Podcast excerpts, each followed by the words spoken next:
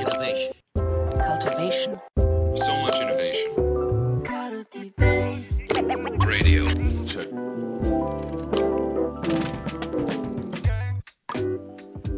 皆さん、こんにちは。皆さん、こんにちは。いきなり笑いでかぶせないでください。はい。えー、ちょっと出、出だしが悪かったですけれども、安西です。はい。南です。はい、よろしくお願いします。カルティベースラジオをやっていきたいと思いますけど、はい。できるだけね、カルティベースラジオは、あのー多少の NG でも強行突破する方針でずっとやってきたんで、このままいきますけど、あ、行くんだなと思って思いました。い。きなり、いきなり吹かれたのは初めてですけどね。あの、いや、あの、せ説明すると、なんか、いつもズームで、あの、録音し、録画してるんですよね。ってしたときに、はいなんか、ズームのアップデートのせいか、なんか、ズームの録音、録画すると、謎の声が、音声が流れるようになって。なんかね、英語でね、レコーディングを開始しましたみたいな感じでね、はい急にアナウンスが入って、それで動揺してしまったって方ですね。ちょっと面白かったっていう。はい。いや、すいません。はい。長々と話しちゃって。はい取り直せばいいものの、こんな話ではい1分使ってしまいましたけれども。はい。はい。今日、いや、今日ね、ちゃんとね、ディスカッションしたい話があるんですよ。お、何ですか？はい。あのね、今日はね、大事なテーマを持ってきたんですけど、はい。あの、まあ、人材育成の話なんですけども、お、先生の専門じゃないですか。東大の学習の専門家。まあまあそうですね。専門、専門ではあります。はい専門なんですけはいはいど、ただこう、なかなか専門家でも説明が難しい現象として、はい。人材がはい。こう覚醒する瞬間ってあるじゃないですか。なんつったらはいいいはいはい。ありますよねはいはいはいありますあります。あのー急にどうした？みたいなね。そうそうそうそうそうそう。え、えどうした？みたいな。え、前わかんなかったね。なんかすげえ切れ味鋭い感じになってるけど、みたいな。スパンスパンスパンってきて、どうした？みたいなね。そうそうそうそうそう、それ。やっぱこう、ね、普通に考えると学習って、うん。なんかあれができるようになって、これができるようになって、ってこう階段を登るようにね、レベルアップしてって、はいはいはい。はい。えーあれができるようになったから次これができるようになって次これができるようになるっていうふうに成長していくっていう、こう、まあ、線形的にね、こう、リニアにね、はい。階段を登るように成長していくもんだけども、うんやっぱなんか、あるふとした瞬間きっかけで、なんかこう、人がは一皮向けて別人になるみたいなことってやっぱあるじゃないですか。ありますあります。で、これってあの、まあ、少年漫画とかでね、必ずね、あの出てくる展開で、ねそれこそ、スーパーサイヤ人になるとかね、はいはいはい。ポップがメガンテで死んだのを見て、ダイが覚醒する。うわめっちゃ泣いたわ、そのシーン。2回見たもんね。ネットフリックスに上がったやから俺2回見ちった。ちょうどね、先週、そう先々週ぐらいでね、大の大冒険でね、いい、いいはい。シーンが一区切りつけましたけど、はい。まあそ、そんな話はどうでもいいあのーまあそんな感じで、あの、何かしらのきっかけで人が化けるみたいなことってあって、はいで、それってやっぱりまあ、あのー会社の中でも起きるじゃないですか。起きますね。で、最終的には、これどうやったらその覚醒って起こせんだって話をし,、したいんですよ。まあ、はい自分自身の覚醒をどうするかってもそうだし、はい。えーっと、まあ、育成担当者だったりとか、まあ、部下をマネジメントしてたりとかして、自分のチームメンバーがもうガンガン覚醒していったら、もうそんなにね、素晴らしいことはないわけじゃないですか。はいはいはい。で、あの、ドラゴンボールもさ、スーパーサイヤ人どうやったらなれるのかってもう誰もわかんなかったけどさ、もうはいはいはい終盤はさ、ほら、たはいとっととスーパーサイヤ人になってみたいな感じじゃないですか。バーゲンセールね。はい。そうそうそう。あの、はい怒りゃいいんだよみたいな。はい。死にかけて怒りゃいいんだよ、みたいな、ね。そうそうそうそう。うんで、なんかそういうふうに説明可能なものなのかとか、意図的に起こせるものなのかみたいなことをね、ちょっとこう掘り下げたいなと思ったんですけど、はい。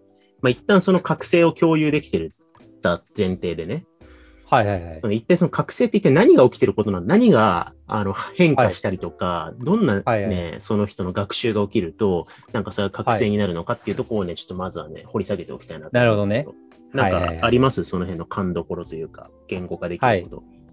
ありますあります。あのね、覚醒が起きた人って、大体明確にリフレームがされた瞬間なんですよね。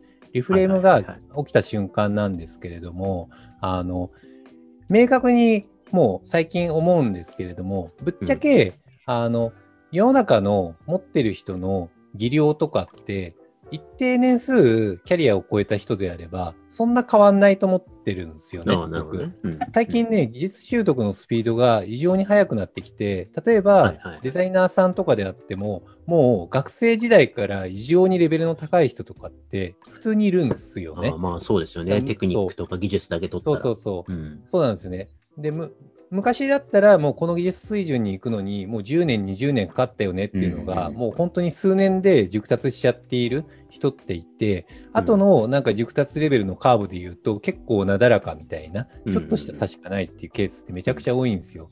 でした時に、に、まあ、やっぱりなんか世の中に DB とか情報とか溢れてる中で、そういうのになんか技術熟達、熟達しやすいっていうのは分かりますと。でした時に、重要なのって持ってるスキルセットがみんなそんなに水準感が変わらない中で、そのスキルセットを使うタイミングだったりとか、使い方だったりとか、出しどころみたいなところが結構あのポイントになってることって多いんだよなって思うんですよね。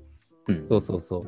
だからなんか覚醒が起きた瞬間って自分が持っている資産みたいなのの使い方みたいなのがあこのレイヤー間の仕事のやり方においてはこういう風な使い方をすればいいんだとかなんかそういう瞬間で、急にだからその使いどころが分かったから急に自分のパフォーマンスが劇的に上がったっていうのがあよく起こる現象なのかなって思あなるほどうんですよね。そ分かったわみたいな。これかみたいな。うん。はいはいはいはいはい。あ、それめっちゃわかる感じしますね。なんか僕も、なんかコツをつかむ感じがなんか起こるんだよなっていうのは一個思ってたんで、なんかまさにそれですよね。なんかはい、武武器自体は、いい武器は序盤で買おうと思えば買えるようになっちゃってんだけど、全然ドラゴンキラーとか、もうね、一瞬で手に入るんですよ。うん。うん、なんかそれがまだ手に馴染んでいなかったりとか、使いどころだったりとか、なんかでもわかりますよね。なんかその一皮向けた人が事後的に振り返っていうのは、なんかずっと分かったつもりになってたけど、こういうことだったのか、だったりとか、なんかはい。あ新たに知識を入れたっていうよりか、持ってた知識はいそのものの意味が分かったりとかね、価値が分かったとか、なんかそういうはい変容ってことですよね。そうです、そうなるほです。どね。それは確かにありますね。うん。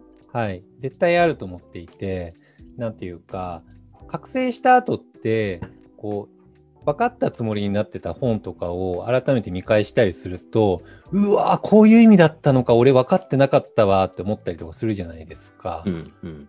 うん、だそういうのが起きて、なんかこう、知識に対して意味が乗っかって理解が体得できたっていう、なんかその瞬間が覚醒なんじゃないかなって思ってますね。ね。うんうん、なんか衝動的にはそれをじゃあどうやったら起こせんのかって話に行きたいところなんだけど、もうちょっと覚醒とは何かってところの掘り下げをしたいなと思ってるんですけど、東大の学習の専門家と掘り下げたい。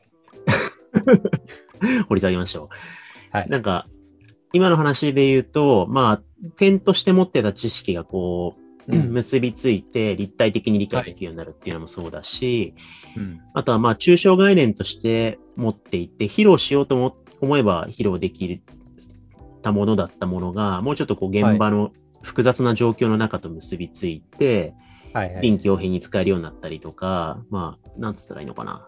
形式値と暗黙値が、の結びつきが良くなるというか、はいはい。なんか、そういう、この変容なのかなと思うんですけども、うん確実にそれあるなと思うんですけど、今の話ってどっちかっていうと、こう、はい認知的な変容というか、えっと、はいはいはい理解とか、技術的なところだと思うんですけど、うんなんか、ま、マインドがめっちゃ変わる、いわゆるね、パターン、はいはいはいパターンというか、もはいはい。う、まあ、同時に起きるのか、別の話なのかわかんないですけど、なんか、はいそういうマインドセットの変容みたいなのもありますよね。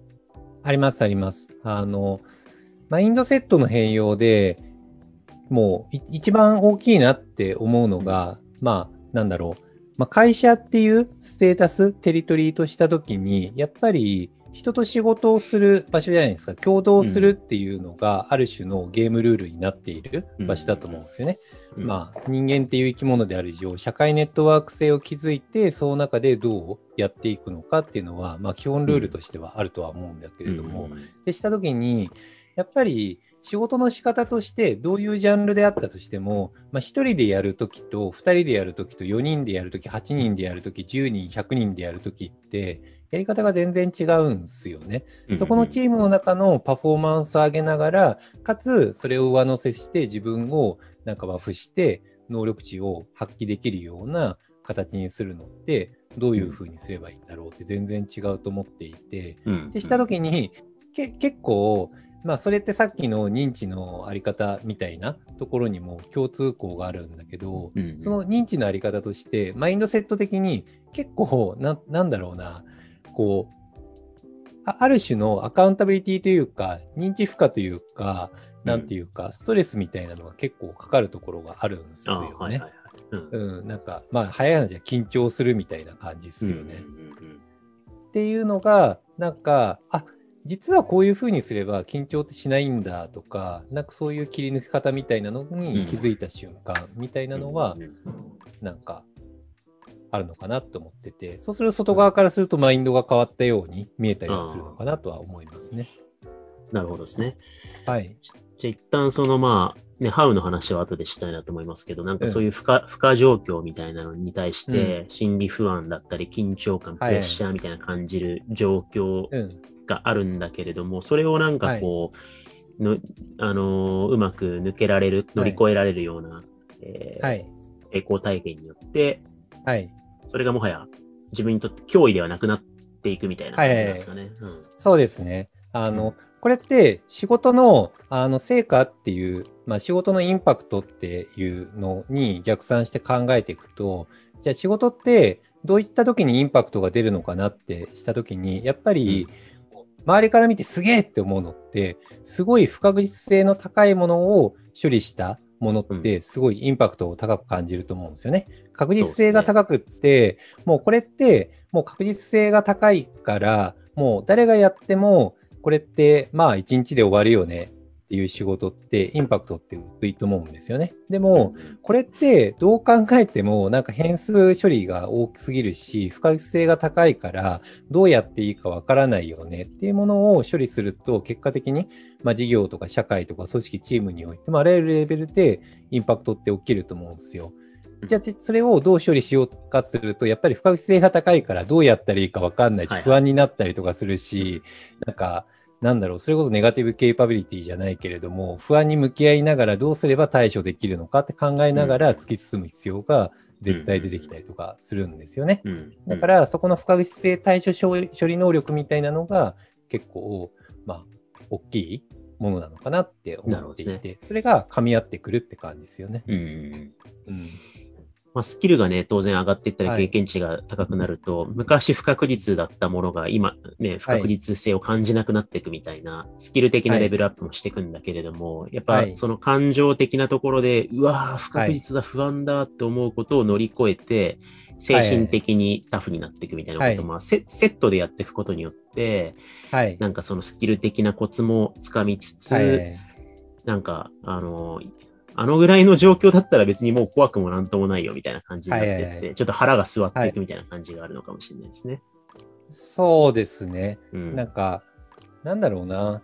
経験を重ねていくことによって、結果的に、まあ、失敗体験とかも、成功体験とかもたくさんあるじゃないですか。うんだから、なんとなく、なんていうか、不確実だったものが、やや、あ、こうすればうまくいくんだな、みたいな、勘どころみたいなの身についてくるんで、本人の中では確実性がだんだん増してくるっていうところはあるのかもしれないですよね。そうですね。うん。まあ、もうちょい言えばなんか、こう、こういう風な仕組みだったりとか、こういう風にすれば結果的に不確実性がだんだん消えてくるから、まあ自分にとっては乗り越えられるような状況づくりができるよねっていう、そういうスキルが身についてくるとも言えるかもしれないですね。うんうんうんうんなるほどですね。はい。でめっちゃ agree ですね。なんかそれいうことを経て、まあトータルで自己肯定感、自信みたいなものがみなぎってくると、なんうんか結果として立ち振る舞いとか発せられるオーラとか、なんかまあ目つきとかも変わるから、なんか総合的に覚醒している感じになるっていう感じなんでしょうね。なんかはいはいはい。そうですね。多分、メメタ学習してるから、次、はいさらに今の自分にとって、うん不確実な不安な球が投げられても、はいはい。きっと、あの時と同じように、はいもう一回何とかできるんじゃないかっていう自信が多分はいはいはい体得されてると。なんか、はいはいはい。信頼感とかにもつながって、なんか、はい。より次の機械提供を、はいはいはい。あの、ウェルカムなモードになっていくから強くなっていくのかなっていう感じがしまあ、それはありますね。うんはいはいはい面白いですね。なんか、あの、覚醒とは何かっていうところ。まあ、覚醒って言ってね、なんか感覚的に通ずるから面白いんですけど、なんかそれの裏側で何が起きてるかをちょっとこう、解像度上げとくと、あの、支援の仕方もね、見えてくるのかなと思いますし、はいはいはい。あと、あとなんか、不確実性に対するその対処みたいなのが一個の、はい。あの、指標だとするならば、なんか、はい。覚醒一歩手前の人のね、あの、反応とかもね、多分、はい検知しやすくなると思うんですよね。はいはいはいはい。なんか、結構、ファシリテーションとかだと、あの、うん今振り返ってたんですけど、オフラインのワークショップとかだと結構わかりやすくて、はい。で、やっぱその、まだ、えっと、1回目の覚醒を迎えていない初心者ファシリテーターって、やっぱちょっとはいはいはい恐れがあるんで、はい。で、場に対して起こることにちょっとこう、後手に少しビクビクしながらやってしまうところがあるんですよね。はいはいはいはい。で、そうするとすげえわかりやすいのは、例えば、円になってなんか話し合いをしているときに、腹が座ってるファシリテーターと、まだ未覚醒のファシリテーターって、立ち位置が、半歩とかに一歩分ぐらい、後ろに下がったりするんですよね。あ、そうなんだ。うん心理状態が出るんだね。で、これなんかね、スピリチュアルな話のようでそうでないんですけど、はい確かに、そこから一歩先に出ると、はい。その話し合いの輪を自分がホールドしなければいけない責任を負う感じがして、ちょっと圧があるから、そこに下がりたくなる気持ちはわかるんだけど、そこに下がってたらファシリテートションできないんだよな、みたいな、なんか、はいはいはい。身体的距離があるんだけど、そこはでい一歩引いちゃうみたいな。で、なんかはいはいはいそこでなんかもう一歩踏み出ると多分ざわざわするんだけど、それを乗り越えるとうん多分次のフェーズいけるんだけどな、みたいなことがあったりとかして。なるほどね。はいはいはい。なんかそういう未覚醒なところでどうやって背中を押してあげられるかみたいなところにもつながってくるなと思ったんで、なるほどね。一旦ね、覚醒って何が起きてるんじゃろうっていちょっとこう、今日掘り下げられてよかったですけど、はいはいはい。またちょっと続きで続きで？どう、どうやったら覚醒できるかをこの後話しましょうか、じゃあ。ああ、そうですね。あのね、はいこれね、よくこれの話すると誤解を招きがちなのが、あのね、結構、なんだろう、おじさんマネージャー同士で、いや、今、なんか、いろいろ法律があって、仕事ぶっ込みづれえんだよなって議論に大体なるんですよね。これ、これね、いや、俺の時代はもう、めっちゃ働きまくって、それが覚醒になったんだよね。っていうおっさんいるんですけど、あのね、これ間違いなんで、ちゃんとね、そういうものではないっていうのを、ちゃんとね、しっかりね、次回ですかね、話せたらなって思います。そうですわかりました。じゃあちょっとはい後編に続くというところで、はい一旦ここまでにしておきましょうか。はい。はい。じゃあ今日はここまでにしたいと思います。ありがとうございました。はい。ありがとうございました。